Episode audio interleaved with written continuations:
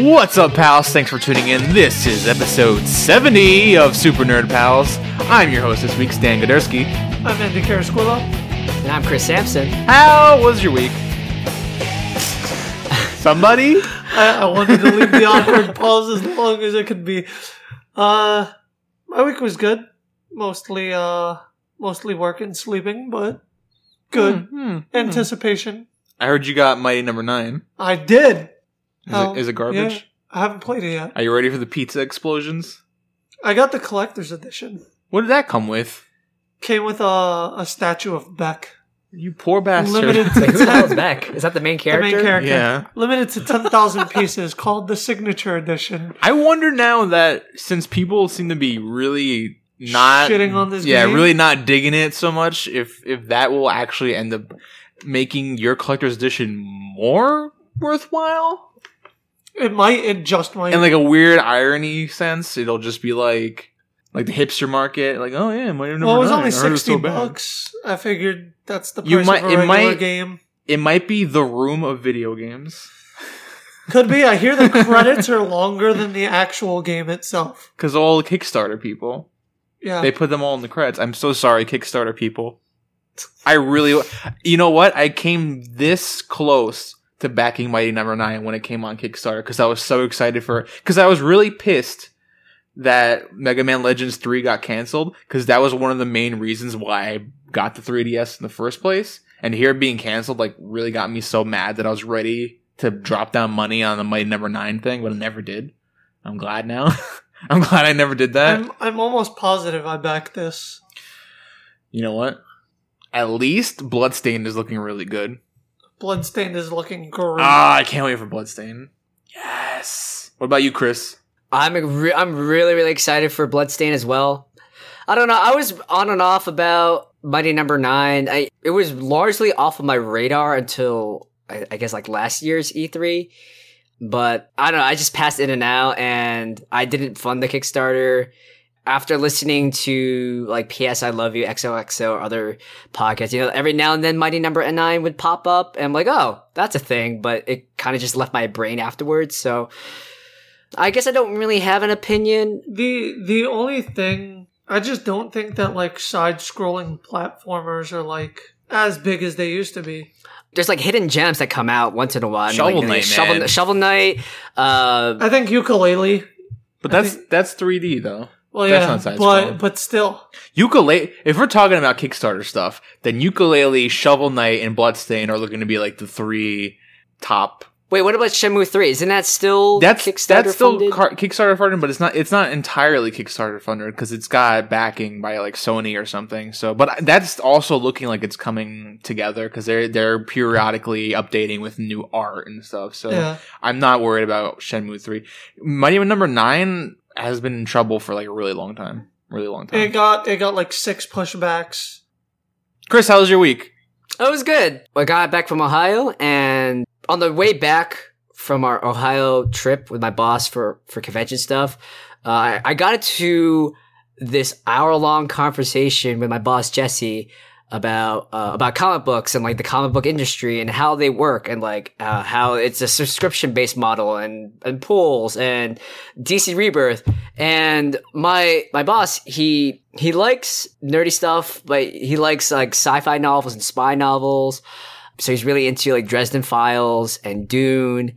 And he's coming back into video games. Um so he- he's been playing a lots of Uncharted and Doom and Salt and Sanctuary I guess he largely missed the comic book scene. So after talking with me in the car for like an hour about like nonstop comic book stuff, he's really excited to get into comics too. So I was really, so that was my, my proud moment of this week.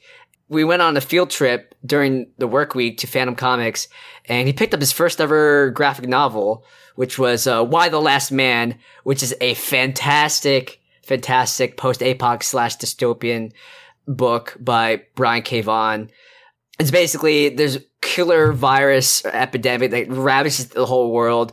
So that targets or attacks the Y chromosome. So basically, there's no men are no longer born in this universe, and for some reason, this particular protagonist and his pet monkey are like the last two living males on the planet. And so he devoured that in less than two days. So I'm really happy for that. I, I converted my boss to comics this week, and uh, that's it's really cool. So um, What have you done? Ah, yes. Like now, now all his money's gonna be gone. He's gonna be worrying about five dollar book prices and Ugh. you know, fifty dollar Dark Knight Return Frank Miller variants. Well, but now it's you have now you have someone to uh, rage with at work. Exactly. It's really cool. Actually, uh, uh, I'm not. What I plan to do is Wednesdays, like I don't know, during lunch breaks or like when we leave after work, we're just gonna hit up comic book shops. We're gonna pick up the latest pulls, and we're just gonna rage and make fun and, and just geek out with all the other, customers. It's gonna be fun. So there's that. I watched a ton of anime this weekend because uh, I didn't go to a convention this weekend. I didn't have any plans. Just turned off my brain and turned on the anime, and it was great. I started watching Space Patrol Luluco, which is another anime by Trigger, so the same guys who made Kill la Kill. It's a really quirky anime. I really love it. It's like a sh- like short five, six, seven minute long vignettes about this girl in high school, and for some reason, her particular hometown it was bought up by aliens in the middle of Japan. So it's like the the this giant space hub port city where aliens and high schoolers or just regular normal humans they just interact and mingle and it's totally normal. And she evidently becomes a space patrol cop because her dad got cryogenically frozen by accident. So it's really awesome really over the top. And i started also watching this other anime called joker game. It's also really cool. It's this super serious dramatic spy anime uh, set within like the big like the years leading up to World War II. It involves eight members of this special clandestine Japanese spy organization. It's really riveting, really cool. Uh, so yeah, I was watching those two, and I've been reading a bunch of comics. That's my topic later for today. Uh, how about you guys? Everyone. Well, I picked up Tokyo Mirage Sessions. Um, I haven't really had a chance to play it, but I'm super excited to dive into it. I think I'm gonna put on put The Witcher on hold. I'm like halfway through The Witcher, but I've been waiting to play this game for so long that I'm probably gonna just. I only have the the attention span for one really meaty RPG at once, so I like to divide my times between really large RPGs and like quicker, like smaller games like kind of mindless stuff like Overwatch or something, and then supplement that with the bigger RPGs. So playing two of those back to back is a little crazy. So I'm probably gonna stop playing Witcher for a little bit. But Do you um, think you're gonna lose like your focus in The Witcher? no, because The Witcher does this cool thing where every time you start, you load up a save. There's a little animated cutscene that plays that catches you up to what's the last thing you did, essentially. Oh, So you just kind That's of really jump back cool. in it. Yeah, that's pretty useful. yeah. I Um, wish more RPGs did that. That would be so useful. Yeah, that's it. Kind it's really annoying though when you want to reload a save. Like you turn off the system, you turn it back on or something, and you played it like an hour ago, and it's just the same goddamn cutscene again. Like Geralt is walking through. I don't give a fuck. You told me. Wait. I wish they would like read your clock before they do the the cutscene. Like, oh, has it been a whole day? Let me remind them. Has it been a week? Yeah. has It's been ten minutes. Has uh, yeah? Has it been ten minutes? Time to tell them about fucking Geralt buying a cake. They they don't do that. They don't they don't say that. But um, I the the twenty minutes that I spent with Tokyo Mirage sessions this weekend was awesome because it was like ridiculous, stupid anime plus the Persona Shin Megami style teenagers getting into hijinks and then you know like how sometimes there's a gimmicky thing on the gamepad on the Wii U that they kind of like force you to use. Th- in this game it's optional, but I found myself really wanting to use the gamepad cuz they use it in a really cool way where the screen of the gamepad is actually your main character's smartphone. And so you'll get text messages from your from your friends on the gamepad and you can reply and like send like a mean text back or like a, a like a nice text or something or and they send you like emojis and shit. And I think and I I, found myself saying like I really love this and I want to use this. And I and I like how they incorporated the gamepad and it made something that's it's completely optional but it made me want to use it. So I, I like that. My first like five minutes with the game I was like this is great. I'm definitely using the gamepad throughout the entire like 50 plus hours that I play this game Nice. Dope. all right, guys. Newsflash. Newsflash. So, our first piece of news: the the world the word on the grapevine, uh, according to mm, I think it was Matt Matt Fay or Matt Frey. One of those one of those words. Uh, Matt, he's a producer from Fat Man on Batman. That's Kevin Smith's Batman turned more just generic comic book nerdy podcast. There's news that Marvel Studios and Fox they're in talks of doing a crossover movie property. There's no other speculation or, or official announcement. A lot of fans are assuming it will be like Avengers versus X-Men, but it could be something else. But Fox seems to be interested. They seem to be wanting to go to the table and combining forces with Marvel to do something. So what do you guys think of that? You know what? They they're probably willing to do it because it worked for Spider Man. They they dropped Spider Man into Well, wasn't that Sony? It's, yeah. I'm saying Yeah, yeah. Fox saw them doing this with Spider Man, Oh, and yeah. that's why they're probably interested in doing it because it worked for Spider Man. They dropped Spider Man into into Civil War. Now he's going to get his own movie, and people are excited about Spider Man again. And I know the X Men movies do pretty well on their own, but you know what? Quality wise, they're a little like depending on what movie it is, a little. Uh, Did you guys? Did any of you guys see Age of Apocalypse? have yet? not seen it. I, I've seen Age of Apocalypse. I thought it was pretty good. A lot of people talk badly about the movie, but I found myself to really like it until the end. I well, so I really like the first class era of the X Men films a lot, and I really liked Days of Future Past. So I don't see why I wouldn't like this one, but I haven't gotten a chance to see it because I've just been so busy. At what point? What what what what constitutes the end for you? Like, Beating Apocalypse. Oh, okay. No spoilers. I No wanna- I spoilers. want to see this shit. Um, I think this would be awesome if they did Avengers versus X Men. I wonder what what would make them come to terms with this. Maybe I don't know, putting uh, all new Wolverine in Infinity War, and then making a letting the MCU have Wolverine and make a movie out of it, and then they can use the X Men and the Marvels together. I just want to see an interaction between Logan and Spider Man. Those are always my favorite interactions. What about Deadpool? I would like to. s- I would like to see Marvel actually use the word mutant and not get in trouble and not have to. Well, I, I, I'm really interested in what they're trying to do with the Inhumans, even though they axed the movie, but they st- they still they still show up on Agents of Shield. But I like to see mutants, like like the, the word mutants or like the concept of mutants, you know, have some play in the Marvel universe. I mean, they can't do it right now, but maybe if the floodgates open a little bit, you know, Fox can can um, you know let them ha- let them have some fun. Yeah, and it's it's super easy to do too because you, you give Thanos the Infinity Gauntlet and he could just rip open a hole in the universe that lets the Fox guys fall through the X Men. That's all you gotta do, and yeah, the the fact that they can't use the mutant stuff is really annoying because it's affecting the comic books also. They retconned Squirrel Girl's history so that she's no longer a mutant, so Fox can't use her, which is kind of ridiculous because I liked Squirrel Girl being a mutant and now she just got has her powers mysteriously. There's like no real That's weird. So is Squirrel Girl like affected by the Terrigen Mist, or she's She's just unex- she's never been a mutant uh, according so to weird.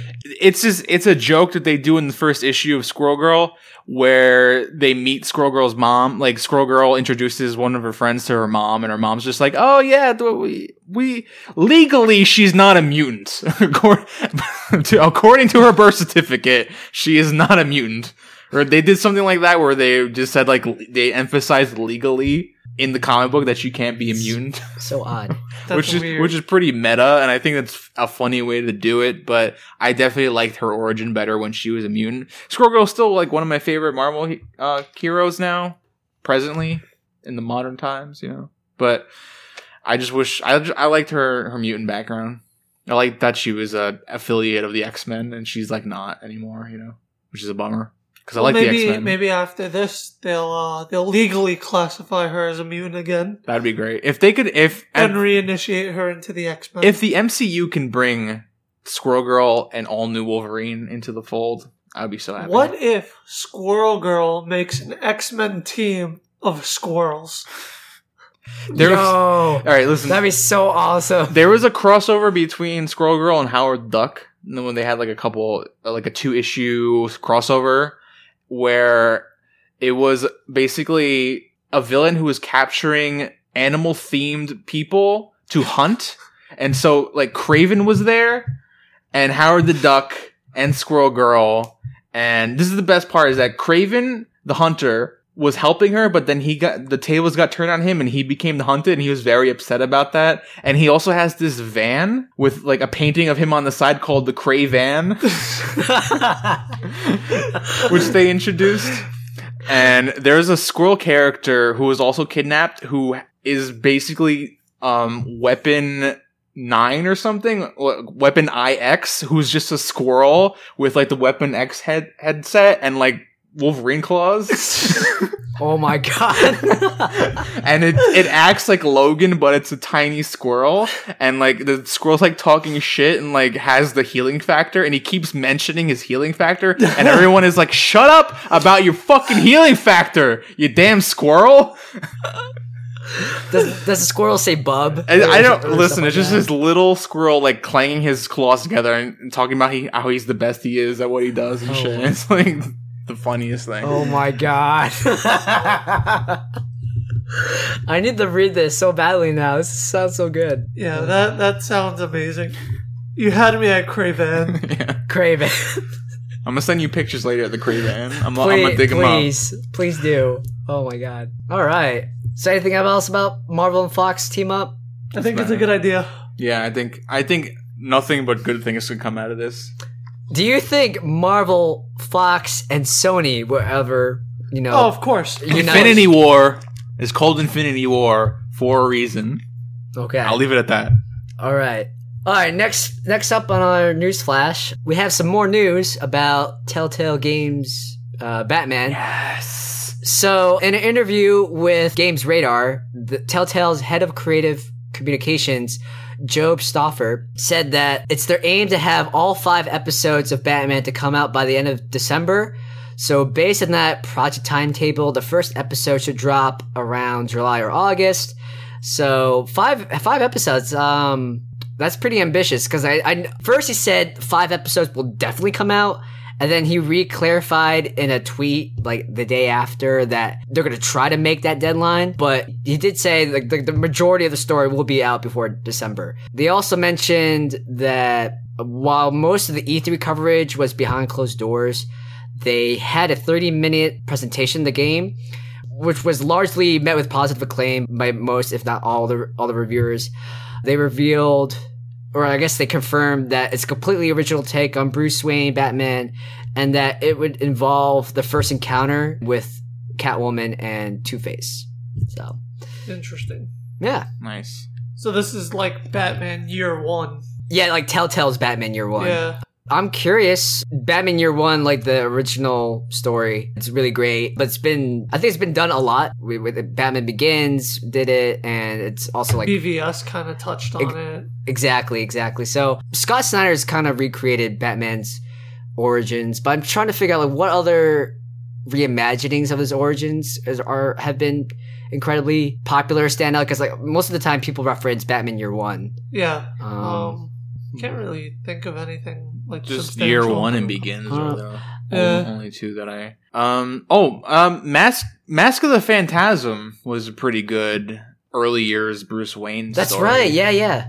I've never Uh, actually seen that. Oh, it's so good though. It's so Such a good. good, thing. Such a good movie. It still it still holds up over time. Yeah, it's it's really just good. amazing. Yeah, it shows like early Bruce Timm Bruce Wayne kind of becoming Batman. So you get to see him like before he's the vigilante and he's just like in in like sweats and shit like fighting crime until he becomes like Batman. I should check that out. Cool. Um, I like where Batman the animated series started, where they didn't give him an Yeah. origin and then it just dropped him, and it was just, hey, it's Batman doing shit, right? I feel like they should do the same thing with this game and not give us his origin. It could be early on in his career before Two Face, with, with um, it could be essentially Long Halloween, you know, where Harvey Dent becomes Two Face by the end, you know. And I don't know, maybe they can tie it in with your decisions that you make as Bruce Wayne slash Batman and kind of like to steer how Harvey Dent becomes Two Face. Like maybe he'll become Two Face anyway, but he, at least maybe the way you act around him can steer him to, towards being more of a, of a hero vigilante than like a villain. Or maybe if you're a complete asshole to him, he'll turn into Two Face. You know what I mean? I think it'd be really interesting there was like a, a- like a series of plot decisions where Harvey Dent just stays Harvey Dent and like Harvey Dent becomes uh, like another Jim Gordon kind of figure where he, he supports him and he le- he kind of turns the other Or way. maybe you doing that makes Jim Gordon become Two Face instead. Holy shit! Take my money. I want Jim Gordon Two Face right now. That I sounds feel- amazing. See, I, I agree with you where they shouldn't throw in like the Batman backstory. Like, I feel like it's kind of like Uncle Ben dying. I've seen that happen too many times. yeah, we don't need to see him again. Stop showing me Bru- uh, Martha and Thomas Wayne dying. Yeah, I don't need to see him get shot fuck anymore. about them. Um, but yeah, it was, it, they could also do the same thing with Catman. Catman. I wish they had Catman in there instead of Catwoman, but no, Catwoman, where you. Catman immediately makes me think of Fairly Odd Parents. Yeah, I know it does. Adam But, West. but there's also a Catman Adam in West. DC, like as an actual person, hero guy. And there's also, there's also Catgirl. Uh, Carrie Kelly becomes Catgirl, Yeah. like the, the second Dark Knight. But like, it'd be cool if you if you capture Catwoman as she's making like. Or she's stealing like jewelry or something, and you capture her for the first time. Then you could decide if you want to like go hard on her, like throw her in a pr- prison, or be like kind of romantically like let her go or some shit. You know, like it'd be great if they give you the opportunity to deal with people the way you see fit. You know, like just how how how Batman you want to be, or like how lenient you want to be instead, and like forge your own Batman. Like with Two Face, that's also really perfect. You could be like, Bat, you could be the Batman. It's like I'm gonna lock up in Arkham and like just throw Harvey away, or it could be you could you could be a, the Batman that tries to plead to Harvey to, to change his ways and go back and like you know Batman offering help. Like I can help you, Harvey. I can I can Or you can be like, Harvey, I know you're going to be killing people no matter what. Let me steer you in this direction and you can kill the villains. And then maybe, Oh. maybe the ultimate choice at the end of the, of the five episodes is Batman killing somebody and you gotta decide if you're gonna be the Batman who breaks his one rule or if you're gonna stick to like classic Batman. That would be fucking awesome. That if you were just sick. like, maybe you kill Two Face at the end, you know? Maybe you have to, or or if you don't, he's gonna do some shit. You gotta do. You gotta make that hard choice. That'd be awesome. Let's fuck up the mythos. Let's do it. Let Let's us do it. Let's Telltale just just just let us let us play in this playground. It's gonna be amazing. Um, do you think Two Face will be the the big bad, or you, will, will it be Joker? Will it be like, the entire Rogues Gallery? I feel like it, it'll be like some Batman Begin shit where they have these villains, and then at the end they'll tease the Joker for like a season two or something. You know, they don't want to like. I don't want. I don't think they're gonna want to blow their load like in the beginning, like in the first season. Yeah. You know? Mm, yeah, That's very true. yeah. But July, August, they can't come soon enough because everything that's coming out of the the, the newsreel it sounds amazing. Yeah. So, also related to the Bat mythos, the director of Drive, um, Nicholas Winding Refn, Winding Refn. Uh, I don't know how to pronounce that, but Drive. You know that uh, epic, epic. Um, Ryan Gosling movie. Yeah. that oh my god, the name escaped me. Thank you. The Ryan Gosling Hollywood stunt driver getaway car movie with a with that dope ass retro '80s music soundtrack. He's still a little bit sad that he didn't get to direct Wonder Woman, but he's still really really excited and really interested in doing other DC properties. So he wants to do a Batgirl movie. Do it. Uh, yeah, do it, Do please. it. Let me. We we haven't had a good Batgirl live action on screen since Batman '66, and we will not.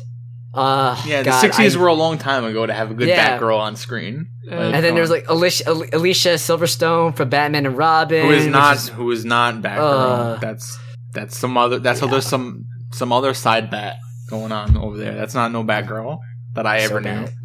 Mm.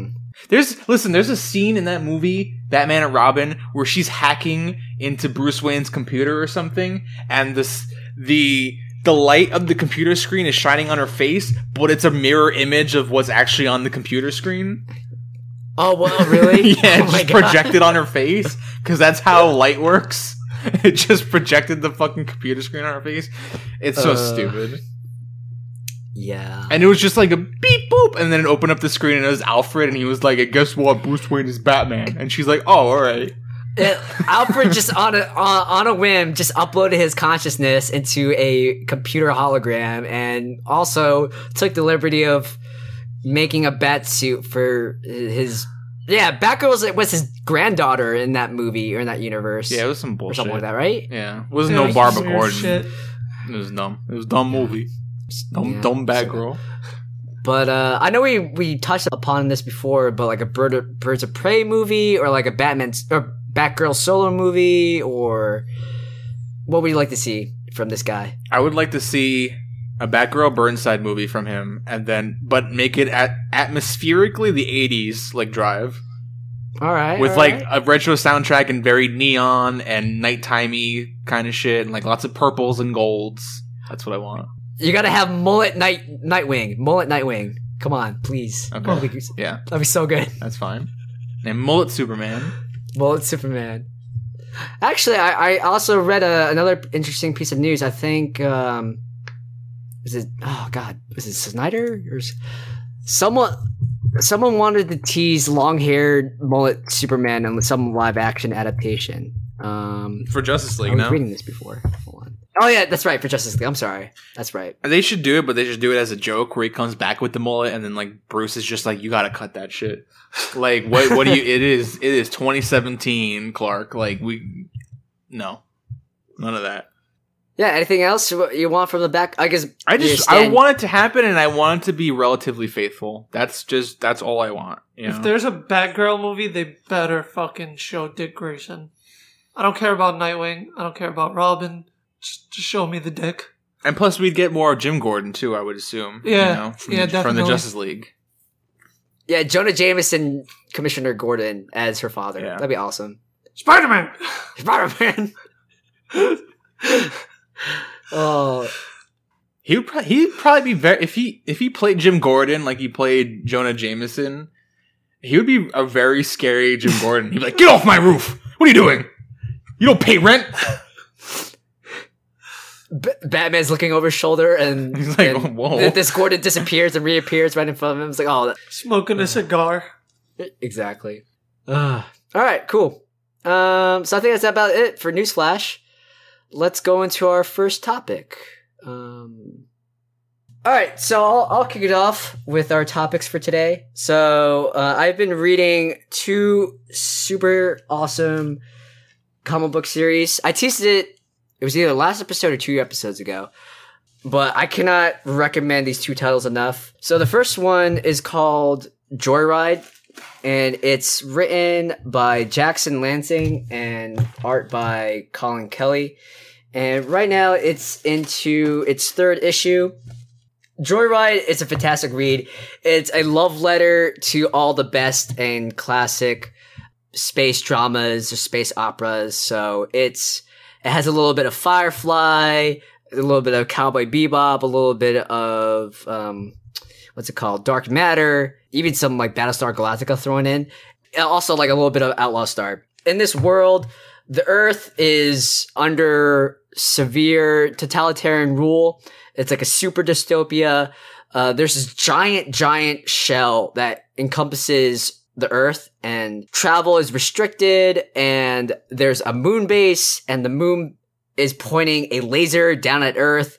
This is so the world can be protected because there's like Xenos, there's like these alien threats trying to destroy the Earth all the time. So they don't want anyone to leave and they don't want anyone to come into their space.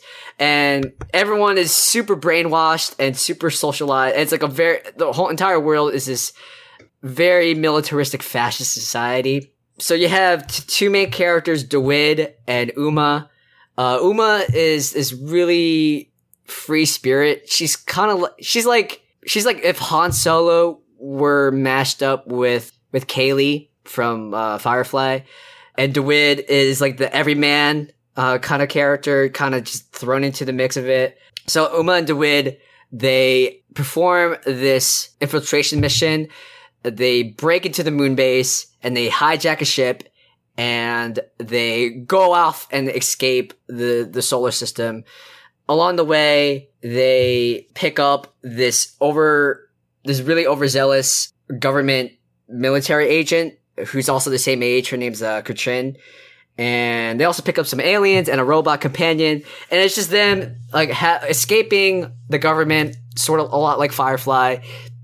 And just to go live free in space and to do whatever they want and have adventures. It's really cool. It's really fun. Pretty whimsical. I mean, uh, there's some sort of dark undertones, especially with the world building.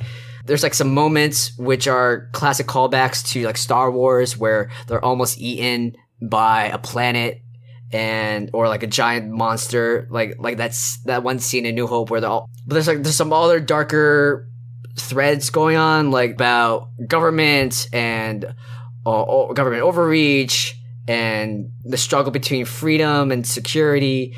I, all in all, it's a it's a fantastic read. I highly recommend it. The art's great, and if you're if you're a fan of all the other properties I mentioned, just like uh, those very iconic space operas, you would definitely love it. This is just a, a giant love letter to all those, and I I'm a sucker for those. So I I cannot recommend that enough.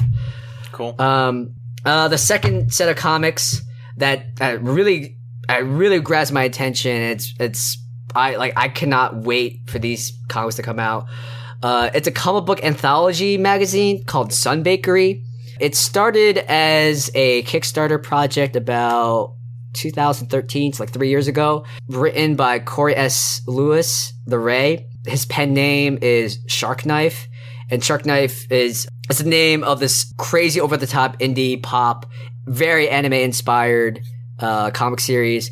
He's also done a lot of other weird esoteric pieces. What really grabbed me about this comic book anthology, one is like it's like it's the art. The art's crazy awesome. It's it's really it's like a, a really eclectic mix. Like it has like the dynamic dynamic flair and energy of like a of like Beautiful Joe, but it's also drawn like in, like in the mix of like classic so- shonen anime or manga mixed with a bit of like Steven Universe and Scott Pilgrim. The concept is really novel and it really speaks to me. The entire premise or like his inspiration for this anthology was inspired by Shonen Jump. This anthology, it's him trying to bring a Shonen Jump type of experience to Western comics. So it's this m- monthly magazine that comes out and there's like three or four different smaller mini stories in it and they're all serialized and some end and and, and some keep on going. These are all original ips um, but their dna is very much rooted into the manga that he loved or grew up reading. So like dragon ball naruto death note like very popular shonen jump properties. The, th- the three comics, the three main storylines that that encompass like the first two issues. One of them is, is called A- Aram or Aram. It's a it's a very n- not so subtle reference or tribute to Metroid and and Samus.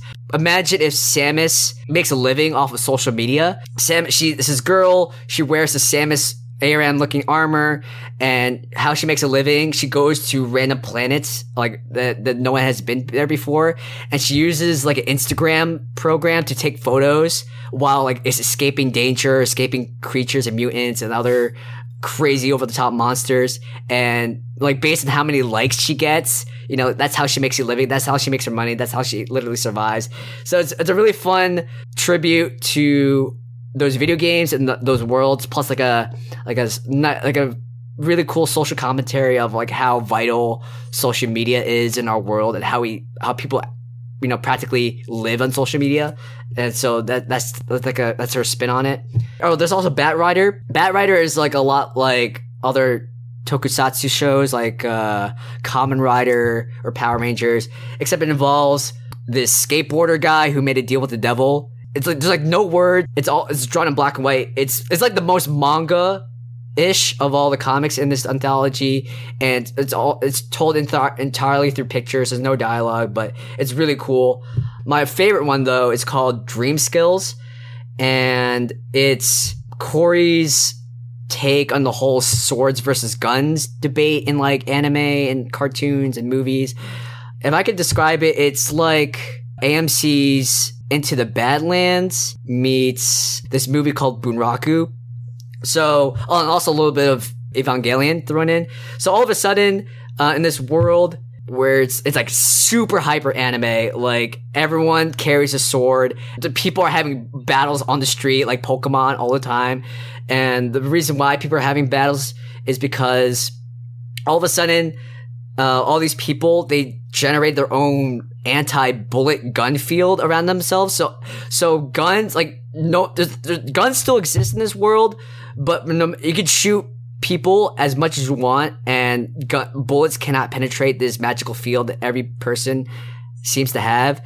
But the only thing that, that can pierce it is swords. So this entire culture of sword carrying and sword fighting is has arose, but it's also mixed with gaming culture. So people fight each other to gain levels and to, to gain points and gain XP so they can get like better loot or better like social status, social status, sort of like Kill la Kill, one of the arcs.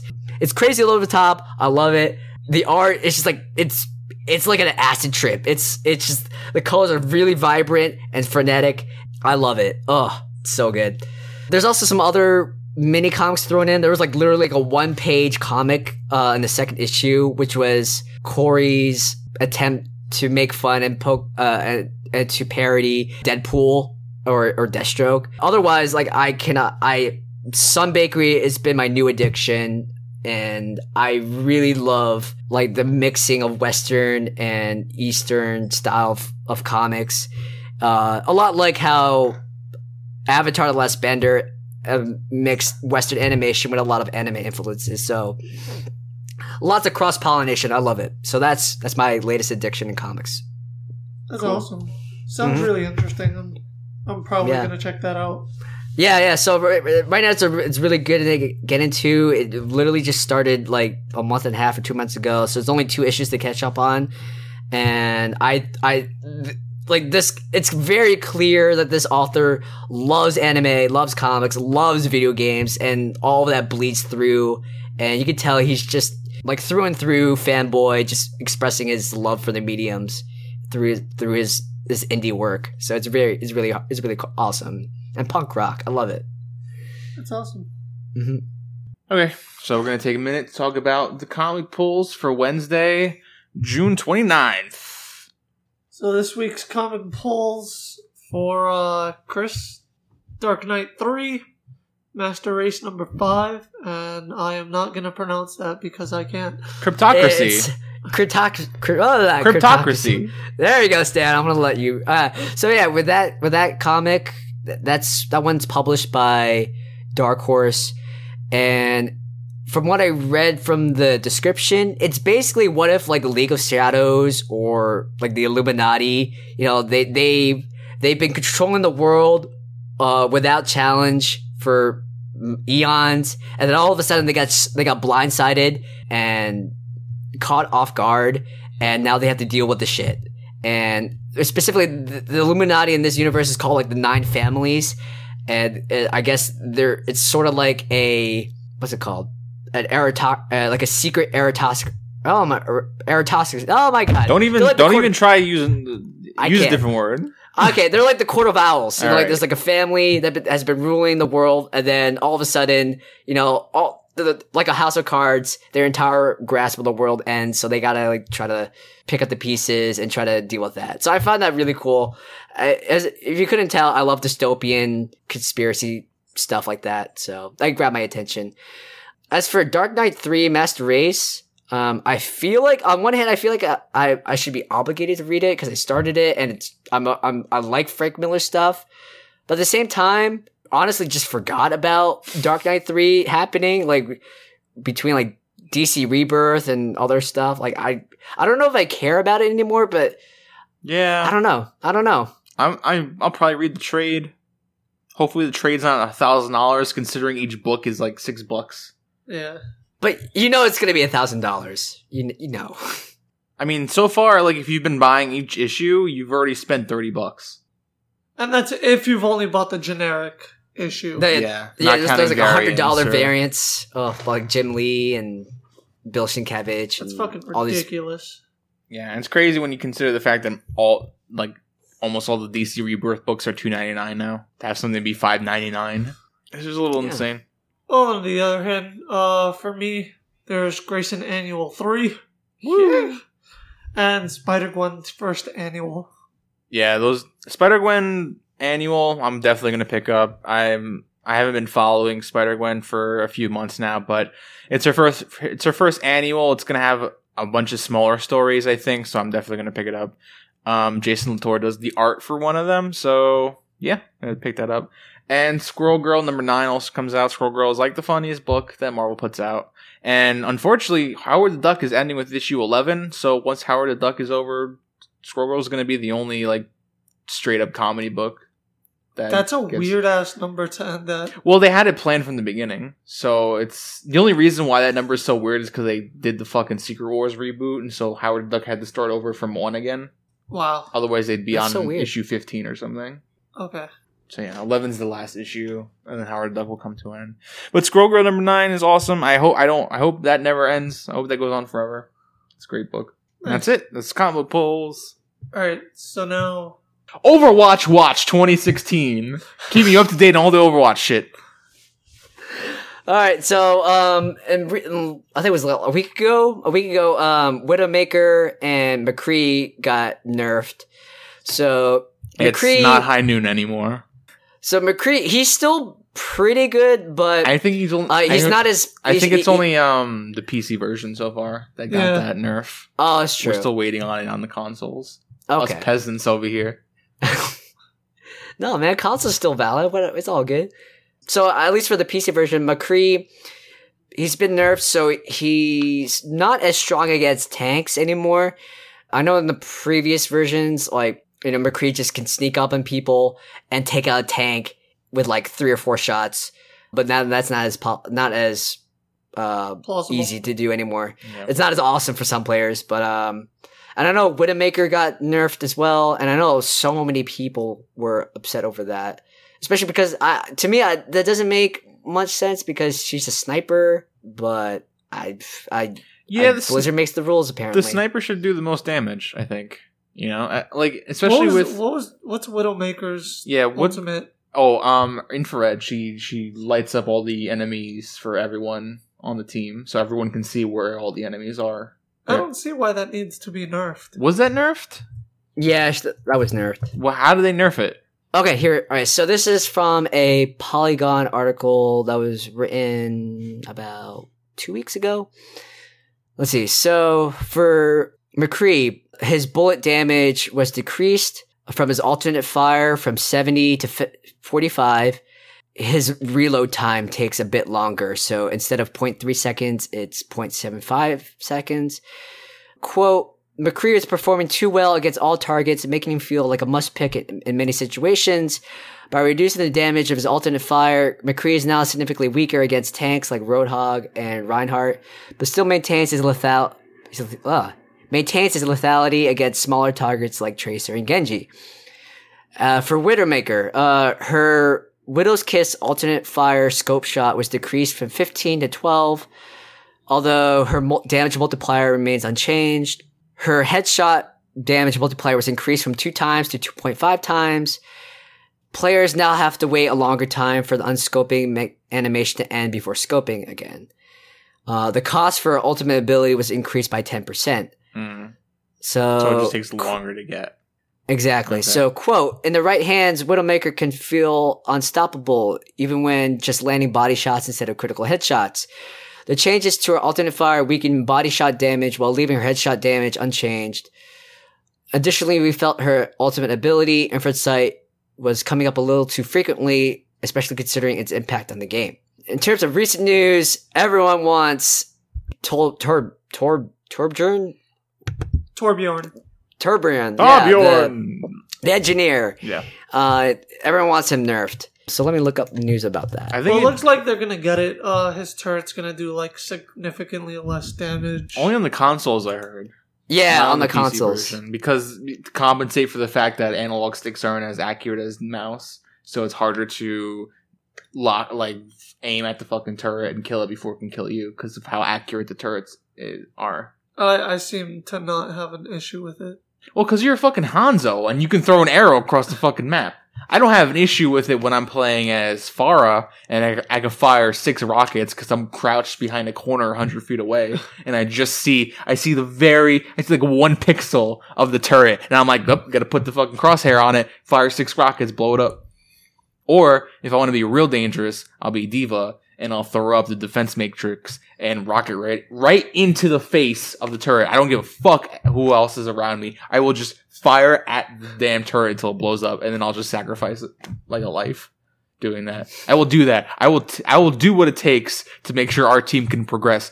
Unlike the other people that I fucking play with online all the time, all those randos who think they're playing team deathmatch and don't understand the concept of get on the fucking point, push the payload, and protect the damn space. So like I can't tell you how many times that happens to me. I get it, like, I end up being like the only one escorting the payload or defending the point, and I usually play, especially for like, uh, defensive rounds, I, I play Zarya. So like, I, I last really long with like, throwing shields at myself, but like no one comes to my rescue. So it's like, I guys, I, I'm holding the point, and you guys are just going around shooting and playing Call of Duty Battlefield Ops, and yeah. I'm very sad. We need to. Uh, the other day I was playing uh. um I was playing like a escort mission and uh me and one other person had a mic on. At first I, I pick Hanzo, like that's my go to in general. So I was like, alright, I'll play as Hanzo. So I'm playing as Hanzo. And then uh, the other person with a mic was like, by the way, our team really needs a healer. So I was like, I got you. So I fulfilled that role as the healer. But then our team still sucks anyway because me as the healer, what what's his name? The dude with the skates? Lucio? Yeah. That's like my favorite healer. Yeah, And, he's uh, pretty good. Me playing as Lucio, like I I got like 16 kills. I should not get 16 kills with Lucio. Like what what the hell is wrong with my team? Uh, They, you know, that's why you can't play with randos. But like, we're so busy. What, what else are you gonna do? Yeah. You know, you get on what you get on. Play what you deal with what you got. It's just ridiculous that people will be on the point, protecting the point, but then they'll follow enemies off the point and then leave it wide open for someone else to come run in and take it. It's like, what are you, what are you doing? Is this your first team based shooter like ever? Uh, there was like a capture the point, and I was playing as Hanzo, and I was in a little building. It was like right out, right, right in front of the point.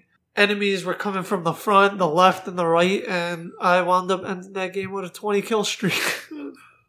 I won 20 and damn. 0.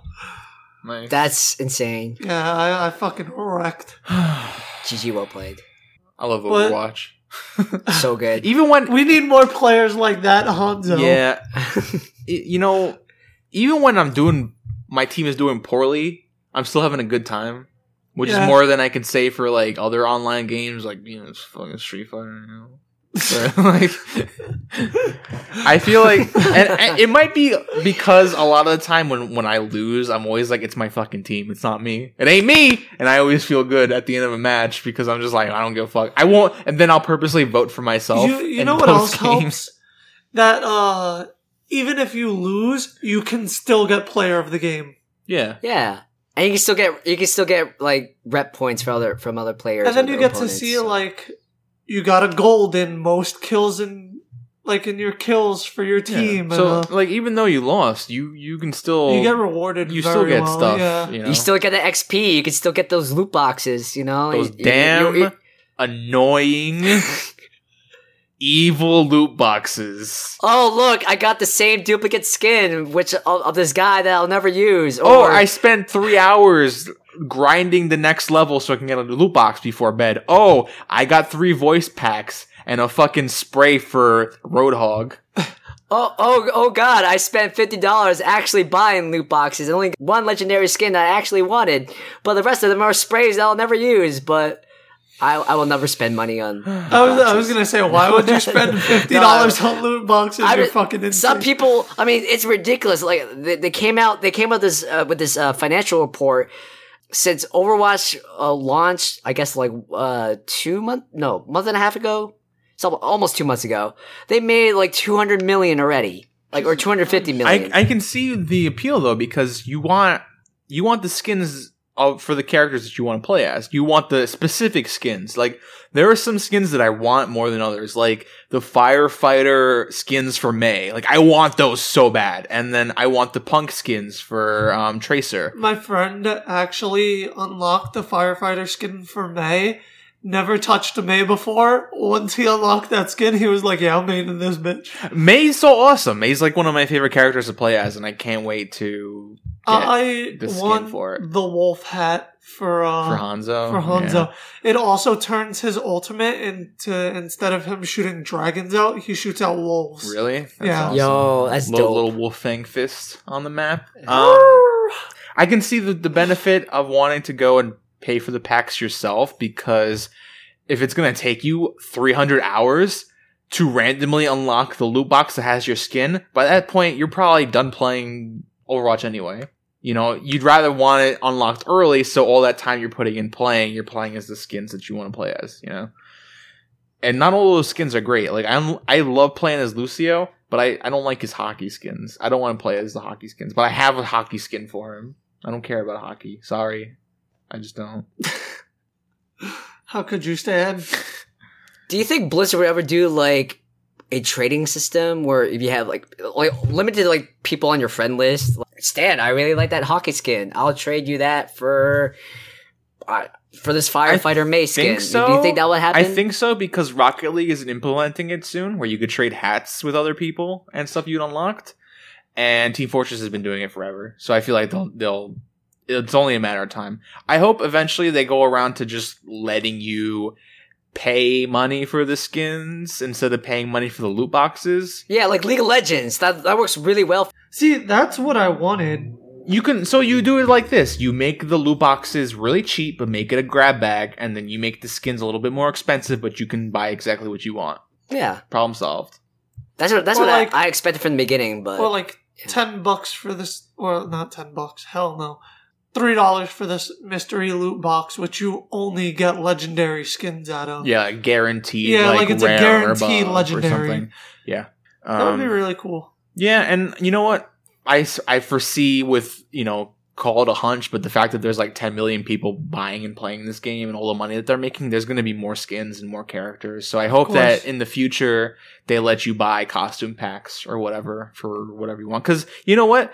Say what you will about cosmetic DLC and shit, but I will drop money on a, on a costume that I really like. Yeah. If I if it if it's gonna make my character look like a total badass, I don't I don't really care. I'll do it. You know, like What? I, I did the same shit for Street Fighter. Resident Evil Five Heavy Metal Chris. Fuck yeah, dude. Dude, That dude, I don't even like Resident Evil Zero, and I paid for the fucking skins for Rebecca.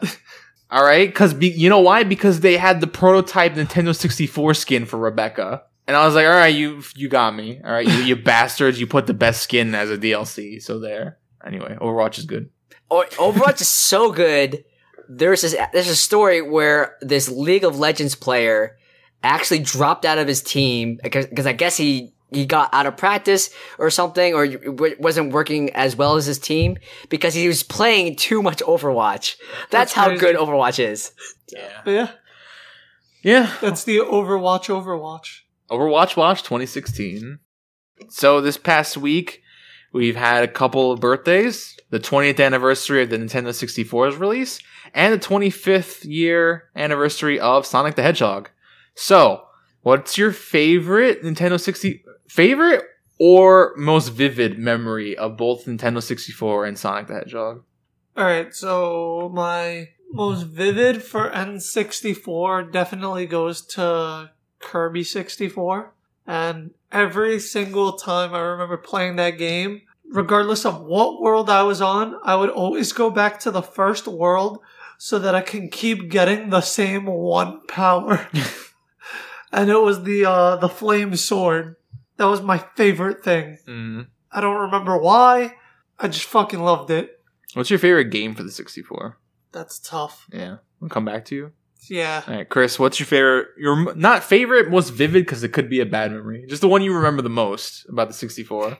See, this is really tricky because I don't have a lot of N64 experiences because I, again, I was, you know, mostly a Sega and then a Sony kid. So the Ah, only yes. times I would play N64 was when I would visit my friends' places or when my cousin would visit. But So, what's your memory? You must have pro- those, right? I know, yeah, yeah. I'm just, uh, yeah, yeah. I know. I'm just, I'm just, I'm just prefacing. One of my most vivid memories was, it must have been like the first or second time I played GoldenEye for the first time, Mm. And first of all, GoldenEye is just a fantastic shooter. Like it, it was just unbelievable. But I remember the first time where I was playing Oddjob and I could discover that I could use the hat because I didn't Oh, know that was yeah. a thing.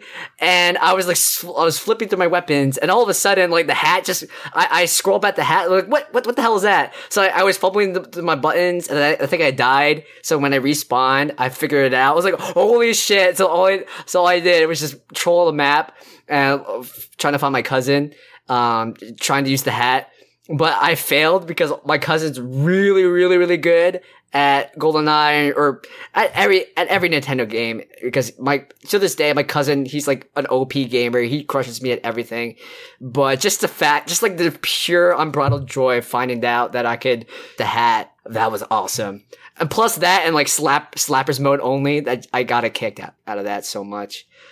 And I guess like my favorite game would have to be original Smash. Uh, I know we, we touched about it before, but like aside from Power Stone, Smash was one of my very first really amazing party games. It was just so freaking cool and a lot like it was a, a huge watershed gateway into the Nintendo universe that I think without Smash I still probably would have known as well because like I had no idea who Captain Falcon was. I had no idea who Kirby was. The, the replay value on it, even to this day, you know, it's still super high and strong and such a well balanced and it's like a perfect game. I just wasted so many hours with my cousin. With me and my cousin, we're very, very close. He's similar in, in age to, to me and we also like really, we're both really into anime and video games. I, I have an older brother and he, he's also into that kind of stuff, but like, he was more into like military and like shooter stuff, but like my, me and my cousin, we, we were like in sync. We, we love like JRPGs, we love anime, we love like the same kind of games. So just having all those bonding moments with my cousin over N64 was just always a great time. Nice. I have a few really vivid memories of Nintendo 64 because I, I spent so much of my childhood playing it. I had this I had the Genesis and I had the Super Nintendo. Those were like my first two systems, but when I got the Nintendo 64, that's when I was still young enough where I was a, a little kid but old enough that I have the most memories of it like between that and the PS1, but definitely Nintendo 64 was my third console that I ever had. So I was younger than when I had the PS1 and so I spent a lot, a lot, lot of my time playing 64 games.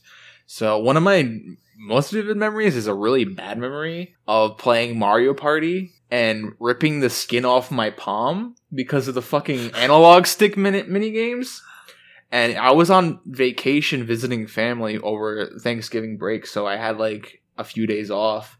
And I brought my Nintendo 64, and all I had was like a few games, and one of those games was Mario Party and I would play by myself because there was it was a lot of adults and then just me. So I would play Mario Party against the computer, and the computers are bastards at these mini games. So I was fucking moving my hand faster than the speed. Like I entered the Speed Force with how fast I was moving the analog stick with my palm, and I just straight up tore the skin off my hand, and it was like a huge scar. It burned the entire weekend, but I still played Mario Party. I bought a fucking glove a fingerless glove and played that way for the rest of the weekend with my damn burning hand. Feel the might of a true gamer. Yeah, and then That stand. Oh. one of my other memories was um, Super Mario 64 because I was terrified of that game because of Bowser's laugh when he first Yeah. entered the castle. The "Ruh, uh, uh," it scared the shit out of me because I really didn't understand who Bowser was at the time. It's like, who is this devil man laughing at me coming into this castle? And it scared the shit out of me. And the whole the whole beginning where you got the, enough stars to fight Bowser for the first time and you're running down the hallway and Peach's portrait changes into Bowser as you get closer scared the shit out of me. I was like, nope, I, I cannot go in that picture. I don't know what kind of devil shit's going to be on the other side of that painting. like, I am not. Eventually, I got over it and I, I played the majority of Mario 64, but I vividly remember that shit scaring the hell out of me.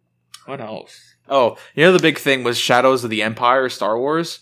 And I Oh, remember that game was so good. I remember that mostly for the Hoth level in the Yup. beginning when you're in that that's um I, I think it's uh, A wing or or an X wing or whatever the fuck it is that has the the rope tethers at the end and then you wrap up the the walkers Yeah. and I cause think the it's trip. A wing. Yeah, I, yeah, I think it's the A wing, but that was I did never got far in that. I I own it to this day. I have I have Shadows of the Empire, right? But I never got farther than like that level because that game is bonkers hard. But I remember vividly playing that first level. I remember playing some level and like I don't I don't remember where or what. I just remember stormtroopers coming at me, Yeah. fucking all over the place. that game was was really cool, but also very hard, and so I Yeah. never got very far in in it. Speaking of Star Wars, I remember one of my other vivid memories. For some reason, uh, this was at the dentist, and the dentist had an N64 hooked up.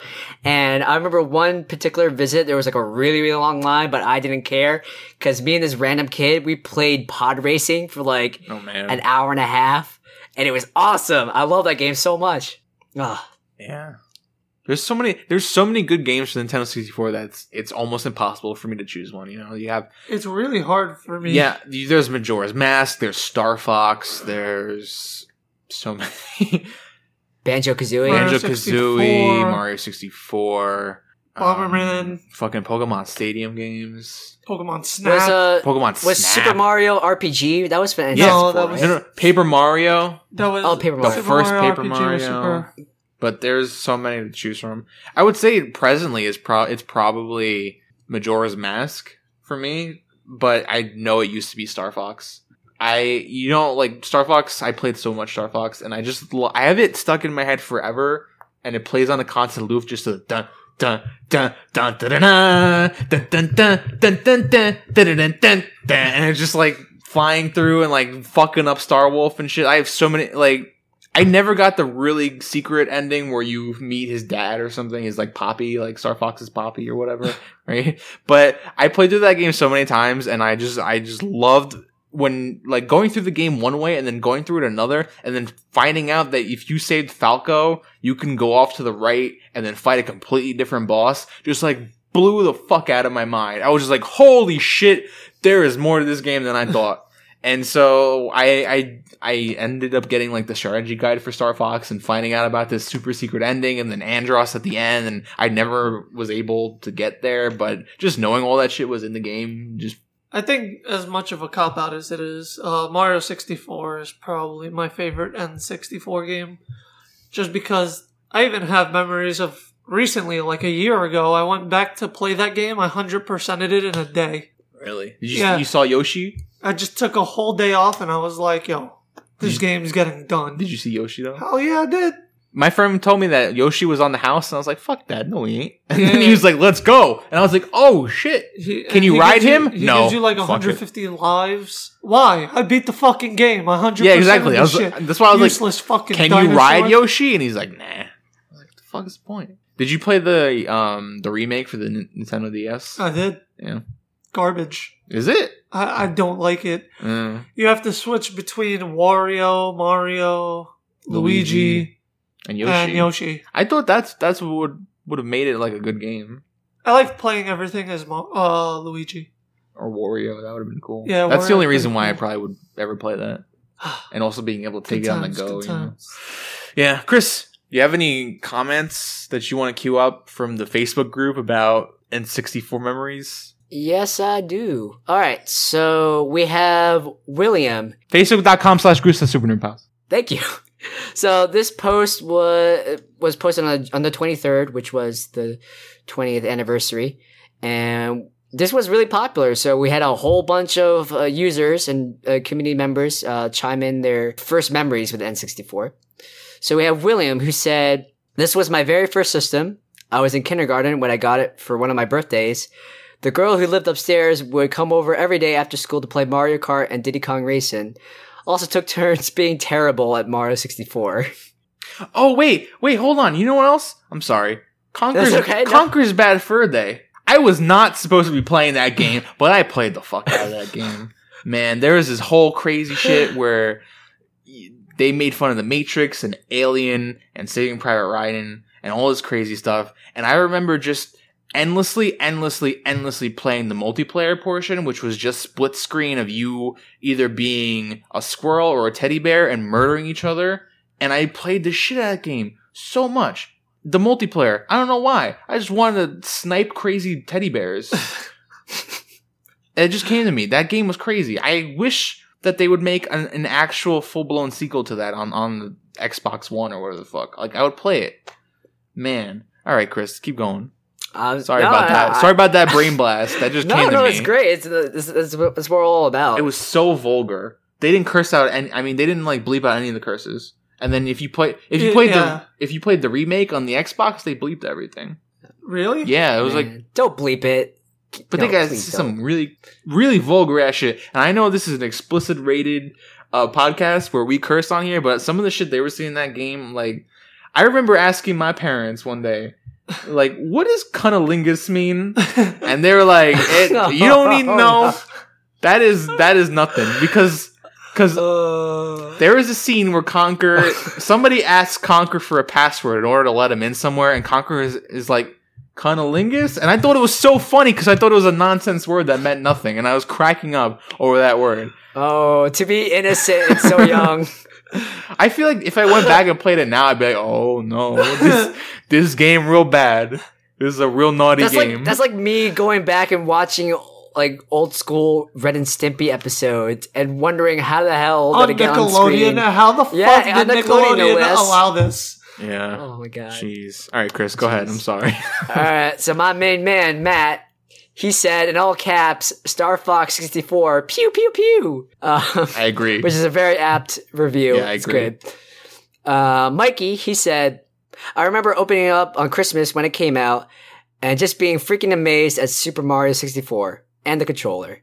Jairi, Jairi says, "Me and my brother playing Star Wars pod racing for days. Uh, solid." And then there was this long chain. Stan Stan referenced this before, but pretty much a whole bunch of people were all equally terrified of Bowser and the evil laugh and the piano from Super Mario 64. oh yeah, for sure. That piano. Are, are you still traumatized? Uh no, but I remember being pretty freaked out about it. Like today it's just kind of like silly that I that I felt that way, but you know, you got a huge imagination when you're a kid, so when you play that shit it's just like crazy. The kids, when you're a kid, like ev- everything is blown out of proportion, or everything's become more. You, you remember it more vivid Yeah, than I mean, it of- actually was. of course. that, that, that's what that's what's fun. Of course it's a it's a Mario game, you know, nothing, nothing's going to happen, but like you're a kid and you you don't you don't realize that. So, of course that shit was Plus the piano thing came out of nowhere, and that was that was real real bad Nintendo for you to do that, okay? I was not expecting that. Scaring children like that. What's wrong with you? putting kids into therapy since I don't know, like 1980s. uh, let's see. Uh, Benjamin, he says, I remember going to over to my friend's house to play Smash. Williams uh, comments, was it only me or were any of you terrified of Banjo Kazooie? I don't think I was terrified. I think that the, the thing that gave me pause was I, it kind of confused me why the characters didn't speak English. Or, or like this weird Charlie Brown kind of talking where it's like wow wow wow wow wow wow and I was like oh what's going on I don't understand. You know, I hated that Gruntilda rhymed to everything. Yeah. I didn't I didn't play Banjo until years later when they re-released it for the 360. So I like never eventually I went back and I, I bought Banjo Kazooie for the Nintendo 64, so I own it. 64 is the only retro system where I have like a, a robust collection of everything else I don't really have. But yeah, I didn't play it until years later, so it didn't it didn't affect me the way it would have. I'm sure I would have been fucking terrified of Banjo Kazooie compared to 64. Uh, Super Mario 64 anyway, because that game was had like witches and Yeah. giant shark things, and so I'm sure But Banjo 2 it had that dope ass multiplayer shooter game where you used birds instead of guns to, and you shot eggs at each other. That was so awesome. I love that. I love that game or that mini game. Let's see. And Brenda, she mentioned in all caps, Pokemon Stadium for life. yes. Oh, I really like the uh the lick a tongue mini game where you would like eat the food, and Oh my sometimes god, the sushi. yeah, sometimes you would eat like spicy food. Or Or, or what about that annoying fucking Clefairy game where you have to follow what like the buttons Clefairy does, Oh, yeah. but it can get like extremely outrageous. so stupid. I like the the wood cutting one where you had to cut the wood and they like drop that and you go. Whoosh. oh yeah, or the Magikarp one to see how much you can splash. Yeah, those you know not for nothing, but those Pokemon Stadium games had some really good mini games that were not even like advertised on on the game itself. Those were like little nice little morsels on the side. you know? Yeah. nice little treat compared to the actual battle. Like done done battling. Want to do other shit with Pokemon? Yeah, it was like I'm surprised Nintendo didn't capitalize on these fun mini games and made like a Pokemon themed Mario Party, like a Pokemon told- Oh my party. God. They told Pl- They- they please, should've done please, that, right? Nintendo, like pay us for this idea. That that'll be amazing. Or insert like mini games. I mean, actually, Pokemon the Pokemon games don't have loading screens, but I wouldn't mind having. Let's say you're you're fast traveling, and then you have like a little Pokemon mini game, like one of those from Pokemon Stadium. I would not mind at all. Yeah, they should totally do a Pokemon party. I'd be down. let with you that. let you choose between like twenty or something Pokemon to be your little your little pawn, and then you can play mini games. Why not? Yeah. All right, Ah. so I, oh, and Pokemon Pokemon Snap.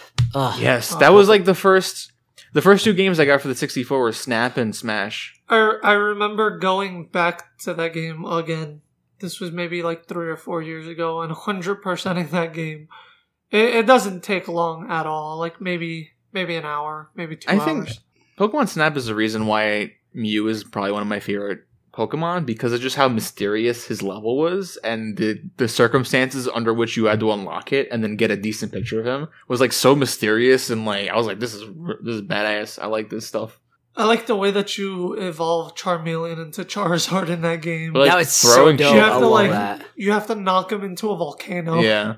And there was like you had to basically fuck with the Pokemon around you to get the good pictures. Like fuck with the egg to make it hatch into like Moltres?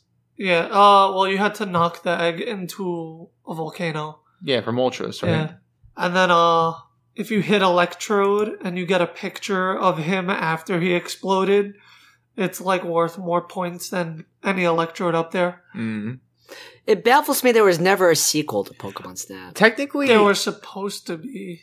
Pokemon Go is kind of gonna implement a, f- a camera feature, so you kind of No, I want a hard like for the NX Pokemon Snap 2 or reboot or something where it has all seven or eight or nine, however many generations of Pokemon you can snap. listen. All they need to do for to make me happy is to add a bonus little thing to the camera feature on Pokemon Go where you could throw shit at the Pokemon and piss them off, and then have Professor Oak rate your pictures or talk shit about them. That's it. You were close. yeah. Like fuck off, Oak. You ain't out here in the streets trying to get these pics, Excellent. risking You are close. risking my Fuck you, life for these photos just for you to talk shit in your, your cushy ass lab. Get the fuck out of here, Professor. Get my face. Anyway, Sonic the Hedgehog. Same question. Most vivid memory, favorite game. oh Uh, man. So my my first ever system, Sega Genesis, Same- and it, it was the Sega Genesis that came with Sonic 1 and 2. Ooh, lucky. Holy shit. I Sonic 2 I got was the my one. jam. I got the one that What? came with two. So you you you got one up on me. Quite literally. But oh my god, like the the music, I could still hear it in my head, like the Spring Hill Zone and the Chemical Plant Zone. Yeah. Oh my god. But the Chemical Plant Zone was so frustrating because the platforms, plat- the platforms would like would shift and then you would fall into purple goo and then you would. You, you there's like You other platforms you could jump up to get but then you drown in So much five drowning. seconds so much drowning, and I would just get so stressed out when when the the, air, the running out of air music starts playing, and and then and then all of a sudden you- just like you just flail and then you just drop to the bottom. That scared the sh- that Oh traumatized the hell out of me. Like I, one time my dad was playing Sonic Two, and he was trying to get out of the water, and the the music started, and I got so terrified I turned the game off on him. I like shut it off because I didn't want to hear the fucking noise. oh no no why? And he was like, "What the? F- Why'd you do that?" And I was like, "That's too scary, Dad. We can't do that. Start over from level one." Also, with Sonic 2, like, it was my first foray into next gen graphics because there was that one mode where you could, you're all of a sudden you're in 3D and you're Yeah. running through that half pipe and you gotta collect the rings and dodge the mines, just dodge the bombs. And I thought that was like the most advanced looking graphics things I ever seen in my life. And I just love, love it just running and running in like full circles. So you- like you would just run on the side and you're just running the ceiling, then you run back in a corkscrew motion from the other side. It was so cool. Ugh.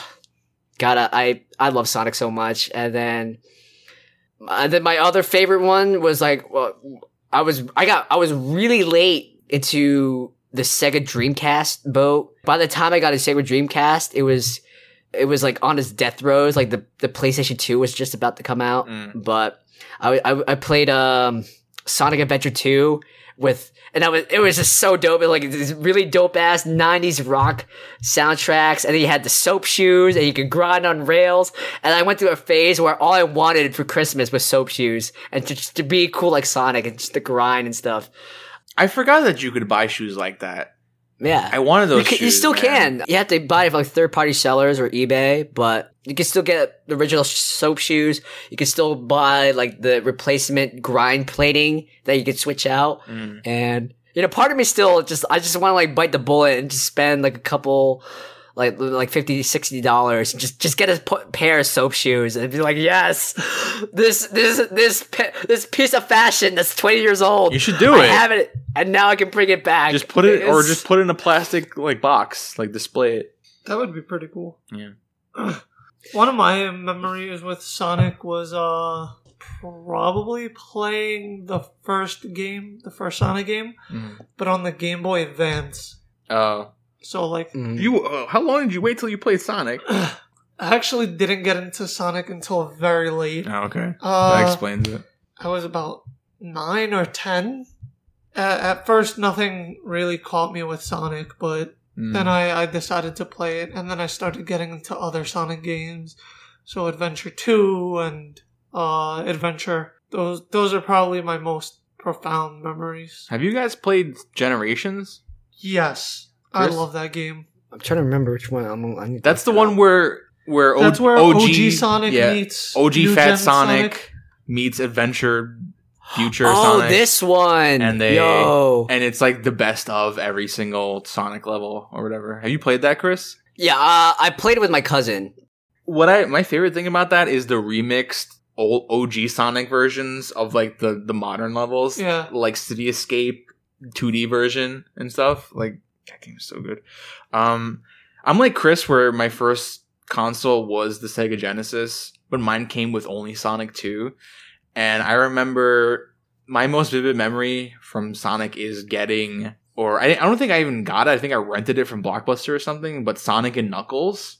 Yo, Sonic and Knuckles is so dope. And I remember taking it home and having Sonic 2, which I got when the Dreamcast, I mean the Dreamcast, when the Genesis first came out, and thinking I was completely done with that game, never again gonna touch Sonic 2 because I played it too much, and then putting Sonic and Knuckles in the console, and then putting Sonic 2 on top, and then turning on Sonic 2 and playing Sonic 2 as Knuckles, just fucking blew my mind. I was like, holy shit, I can play Sonic 2 as Knuckles. This is nuts. How do they do this fucking time travel technology? I don't even know. And then, and then, I thought that was the only reason why you'd play Sonic and Knuckles, like, have the cartridge. I took Sonic 2 out because I was like, fuck it. I turned the game on, and Sonic and Knuckles was its own fucking game that you could play. And I was like, holy shit! How did they do that? and then you can put Sonic 3 in there and play as Knuckles. The fucking crazy shit! it's so good. Talk about an expansion pack. And then, and They don't then, make they don't make it like they used to, you know. And then I tried to do some Frankenstein shit and take NBA Jam and put it in there, and it was like, no. And I was like, damn. I thought I had it. I thought I'd be able to play NBA Jam with Knuckles. Imagine that shit would be amazing. Oh, holy shit! Yes. Oh, Glide across the court. Boom, shakalaka. I'm sure we can. We, with the power of mods, we can do. We can still do it. I mean, but I don't think it'll can. be. But Sega, please, if you're listening to this, you have, you have our blessings.